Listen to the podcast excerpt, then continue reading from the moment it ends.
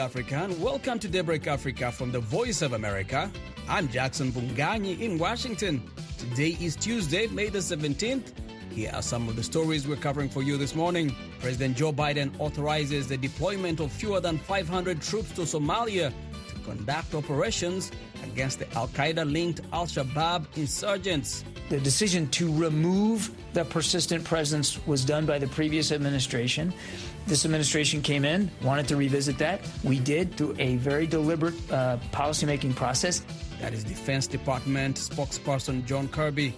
In Tunisia, thousands protest against President Kais Saied, demanding a return to the normal democratic order. So uh, this was um, a clear call uh, for Kais Saied to leave his position by the protesters who shouted that, um, asking him to degage, which means leave. It was similar to what happened in, in 2011. That is reporter Imen Blua in Tunis. More with her later on in the show. And Kenya's former Prime Minister Raila Odinga picks a former member of parliament and seasoned politician Martha Karua as his running mate in next August elections. We'll have those stories and more coming out right here on Daybreak Africa. Stay tuned.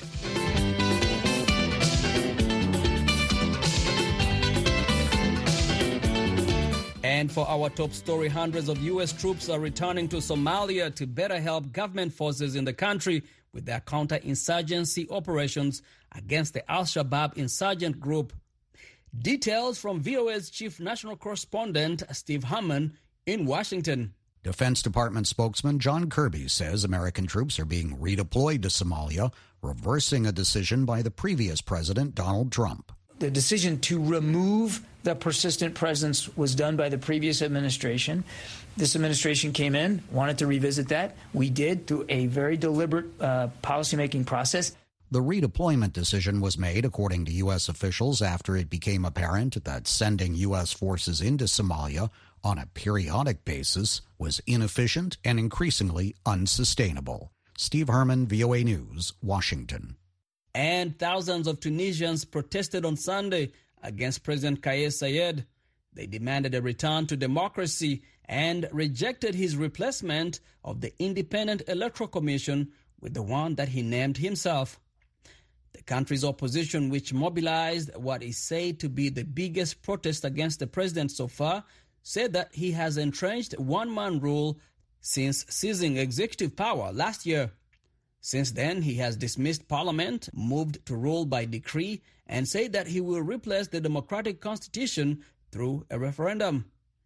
Tunisia is the only country in the region where the 2011 Arab Spring uprising brought about real change. And analysts worry that it is backsliding after the president replaced a judicial council that guaranteed judges' independence as well as the Independent Electoral Commission. From Tunis, reporter Imen Bluer tells me that last weekend's protesters were calling on President Saied to reverse his unilateral decisions, while many others are calling on him to step down. Um, protesters from all over the country joined uh, a protest uh, against uh, Saied as a response to previously uh, organized protest uh, a week ago, uh, which um, was with Kais Saied and supporting him and supporting his policy. So uh, people came in thousands and gathered. So uh, this was um, a clear call uh, for Kais Saied to leave his position by protesters who shouted that, um, asking him to degage, which means leave. It was similar to what happened in, in 2011 uh, on Ben Ali. Uh, just degage was a really famous uh, revolutionary word at that time. So they were just uh, using that symbolic word against uh. And what exactly are people saying about the impact of these uh, unilateral decisions by President Saied on their lives? So the protesters are saying that these decisions are deepening the political and the economic crisis, that the ongoing one uh, in Tunisia since since the COVID-19, since the coup, since the dissolving of the parliament. It's, it's getting it's getting worse, not better, and, and the effect on the Tunisian um, uh, citizen is is huge. So they are struggling economically speaking.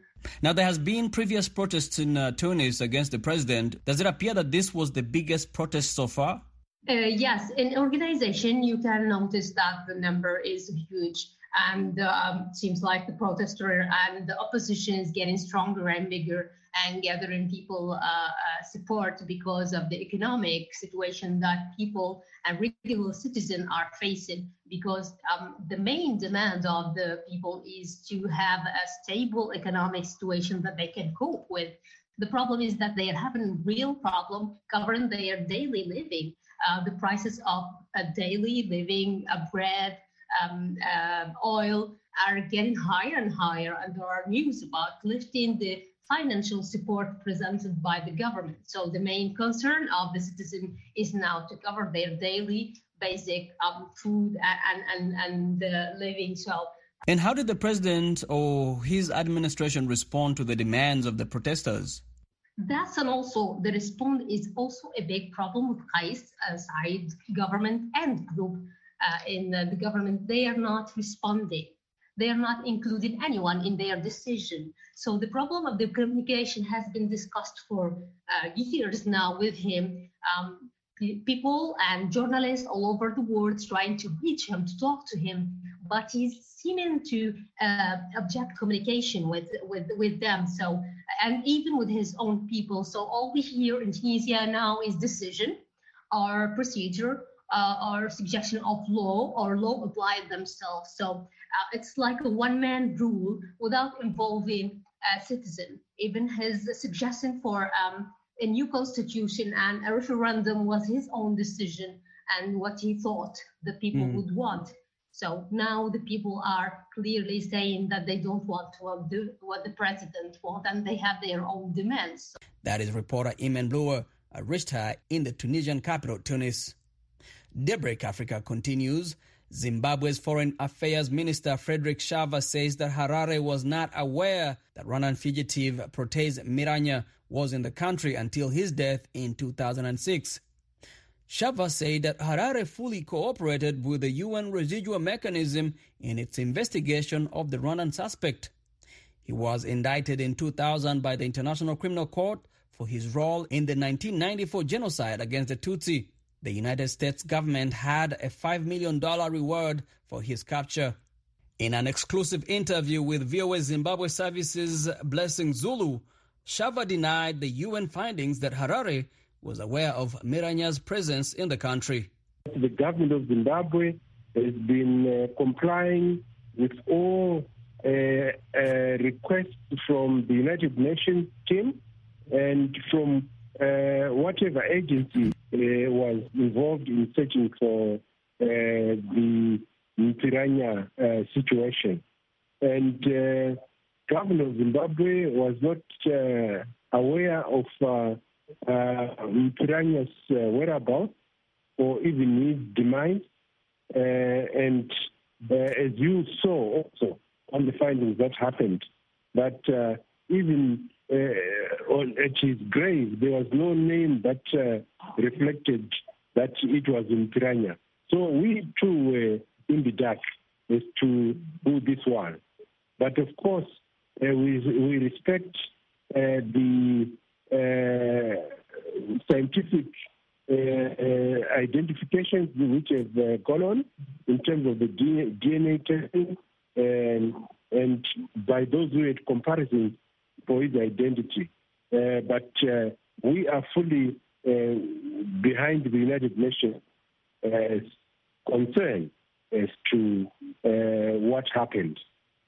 You said Harare was uh, cooperating with uh, UN prosecutors. What exactly were you doing to assist them? Well, whatever they came here to do, to ask to facilitate the, wherever they wanted to go, we would facilitate that they go. And uh, there was no place that we said uh, the team uh, would not go, was not allowed to go.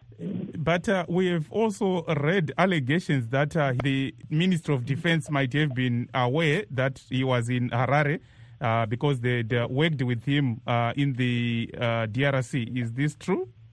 I am not aware of that information. I'm not aware that the Minister of Defense was aware of his presence in Harare. And I have no information at all. And the Minister of Defense has never said that they were aware of his presence in Harare. Are there any investigations by the Zimbabwe government to establish how he was able to live in Zimbabwe for that long uh, without being arrested? Well, now that uh, there is this report, obviously the government of Zimbabwe would like to study this report and uh, come up with an informed position as to uh, what the government uh, is doing or in retrospect uh, to find out what the case might have been. And lastly, Ambassador, but some might say Harare is also harboring Mr. Mengistu and uh, they are saying there is no difference at all uh, with uh, the late Mpiranya. We are not harboring Mr. Mengistu. We've allowed Mr. Mengistu to stay in Zimbabwe since he fell out with his people in in Ethiopia. It was not it was not a conspiracy. Everybody knew that Mengistu had come here and brought his family, and uh, there is no comparison between this and uh, what you are asking about. He was eventually found guilty in Ethiopia uh, after a, a, trial. Is it not the right time now to hand him over? Well, if the people of uh, uh Ethiopia approach to the government of Zimbabwe, uh, appropriate steps will be taken by the government of Zimbabwe in response to legitimate questions from the government of Ethiopia. Zimbabwe Foreign Affairs Minister Frederick Shava speaking from Harare with VOA Zimbabwe service reporter Blessing Zulu. The Speaker of Tanzania's Parliament, Tulia Ackson, says a court ruling will determine the fate of 19 lawmakers expelled from the main opposition party, Chadema. Chadema wants the parliamentarians to be removed from the lawmaking body. The Speaker's remark comes after an expelled parliamentarian filed a petition in court challenging their expulsion from the opposition party. This after Chadema's governing council agreed with a decision by the party's National Executive Committee to expel the lawmakers. Even though they lost in parliamentary elections in 2020, they were sworn into the legislature, a move that the party sharply disagreed with. For the latest developments, VOA's Peter Clotty reached John Mrema. He's the Director of Communication, Foreign Affairs and Protocol for Tanzania's main opposition party, Chadema. These members were fired the year 2020 after they they were not nominated by our party to be members of parliament of special seats, and then they were assisted by the late Magufuli regime. They appointed them, sworn in them, and give them security to be members of the parliament in the name of Chadema. We did fire them since the year 2020. They appealed within the party to the governing council. And uh, last week, the governing council stood and upheld that decision of the central committee of the party. And today, something new has just emerged. The Speaker uh, of yes. Parliament says that to see them removed from Parliament, a court has to make a decision. What is Chadema's reaction to that? First of all, let, let me say it's very clear that the Speaker was wrong. Because the Constitution of our country, as bad as it is, as it is right now. Article 71, Subarticle 1E says that a member of the parliament immediately ceases to be a member of parliament if he or she is removed from a political party which sponsored him or her being a member of parliament. So, Speaker of the House saying that he, she has received an information from these members that uh, they have a case in the court, and then she decided to, to, to, to make that ruling that was wrong. And as I'm talking to you right now, at the High Court in Dar es Salaam, we received that summons this afternoon, and our lawyers are in the court right now. We are speaking at this time since 2 p.m. until now. The court is about to give an injunction to what the speaker has already decided on. So it's, it's something very we, we can't even imagine that a Speaker of the House, who she is a lawyer, a PhD holder of a law, law, law PhD, she, she was once the Deputy Attorney General of this country, and then she can just make such kind of a decision. It's, it's something which shows that the need to have a new constitution is even more immediate. than it was before today morning. John Mrema, what is the next line of action following the decision of the Speaker of Parliament saying basically that the court would have to make a decision and not her to expel the MPs? We are ready to go to the court. We are ready to go and defend our position, but we are seeing them going to the court as an opportunity for us because that's where they have to tell the court who appointed them, who signed their documents before being the members of parliament, because we are seeing the forgery out of that. So it's, a, it's, a, it's an opportunity for us because our lawyers will screw them to tell who signed their documents, who appointed them, and how did they become members of parliament. So to us, it's, an, it's yet another opportunity. So, so we are going. We are ready to go to the court to defend our position. What happens if the court rules in their favor? Will, will, will that be a surprise to you? That will be a surprise to us because everything is on the table. Everything is very clear. The procedures were followed. So it will be a big surprise to us. We don't expect the court to do that because the court works on the facts of the law and not on the politics. So we, we will will go with the facts of the law and defend it, and we are expecting the court to, to, to, to rule with the facts of the law. That was John Mrema, a spokesman for Tanzania's main opposition party, Chadema. He was speaking to VOA's Peter Clotty. Kenya's former Prime Minister Raila Odinga has picked former Member of Parliament and seasoned politician Martha Karua as his running mate in the August election. At the same time, former Vice President Kalonzo Musyoka has withdrawn his support for Odinga after learning that he will not be selected for the position of running mate. Maureen Ojambo has more on this story. For the first time in history, a woman in Kenya is set to become a deputy president. Many women have aspired for the post without success, and Martha Karua vied to be selected as an official presidential candidate in 2013, but finished in sixth place. Former Prime Minister Raila Odinga named his running mate on Monday. And following intense consultations, we have decided that the holder of this office has to be a woman. After 60 years of independence, we cannot be the male domination. I have the great honor to announce that I have picked as my running mate the Honorable Martha Wangari Karua. Karua and Odinga have in the past crossed paths with Karua publicly saying she can never support Odinga's presidency since they do not share the same ideologies.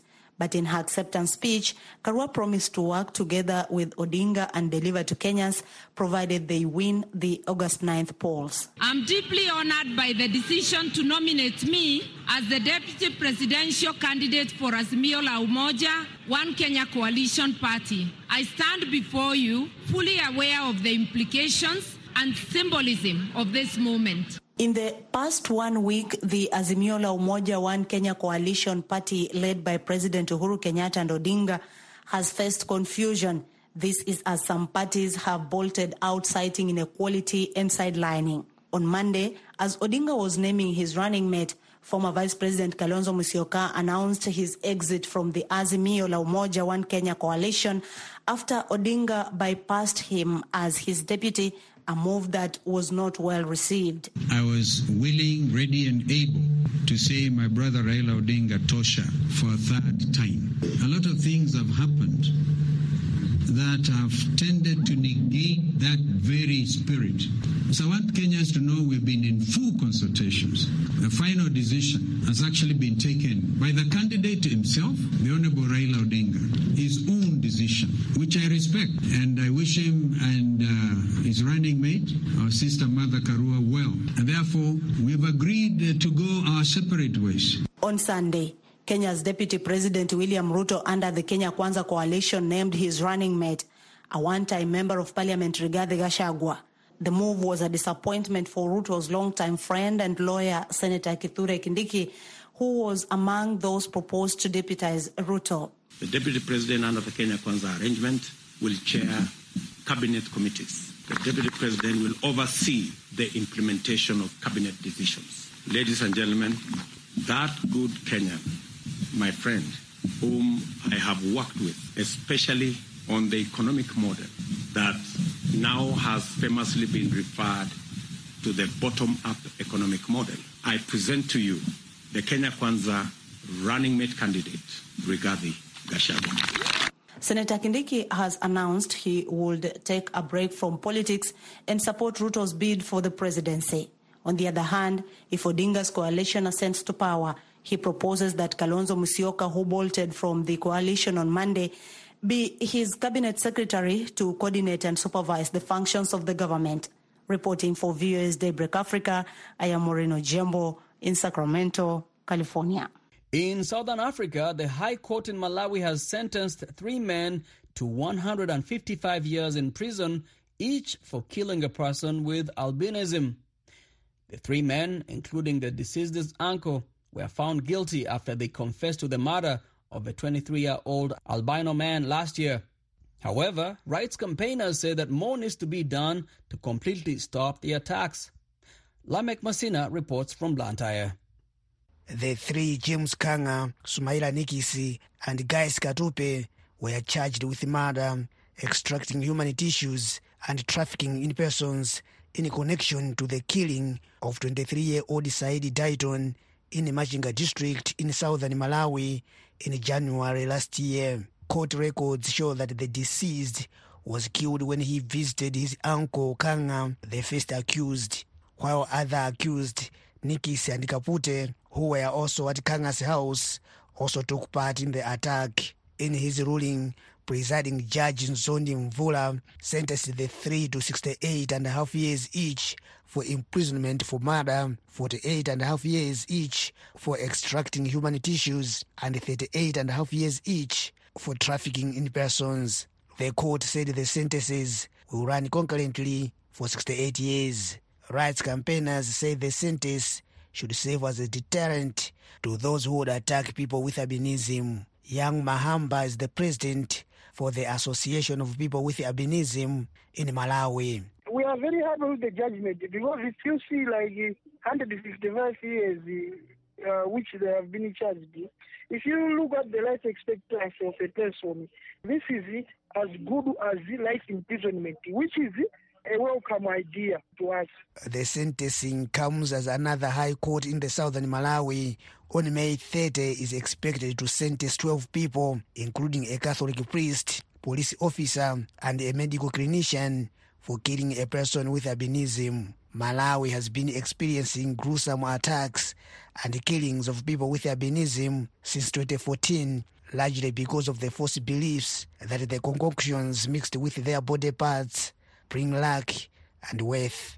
Michael Kayats as the executive director for the Center for Human Rights and Rehabilitation. He says despite the arrests and stiffer sentences, more needs to be done to stop the attacks. Especially strengthening security of persons with albinism, but also uh, generally, you know, to find the market uh, for the body parts. Because in the absence of the market, even if we are giving people uh, such a stiffer penalties, the, the trade will continue. Harry Namwaza is deputy spokesperson for Malawi Police Service. He says police feel there are no markets for albino body parts. Because if there were markets, some of them couldn't uh, have been found with the bones. They would have already uh, sold them. So this is why we are saying that uh, most of them, they are misled by others. They are cheated by others. But in the course of the investigations we have conducted, we haven't established that uh, there's a market. However, Namwaza says police will continue to apprehend those involved in attacks of people with albinism. In the meantime, police, chiefs, religious leaders, and some rights campaigners are trying to educate people to stop believing in the myths that perpetuate the attacks. Lamek Masina for VOA News, Blantyre, Malawi. And that's it for this edition of Daybreak Africa. We thank you for spending this morning with us. For more African news and features, visit our website at voanews.com. Until next time, I'm Jackson Vunganyi in Washington wishing you a great week ahead, Africa.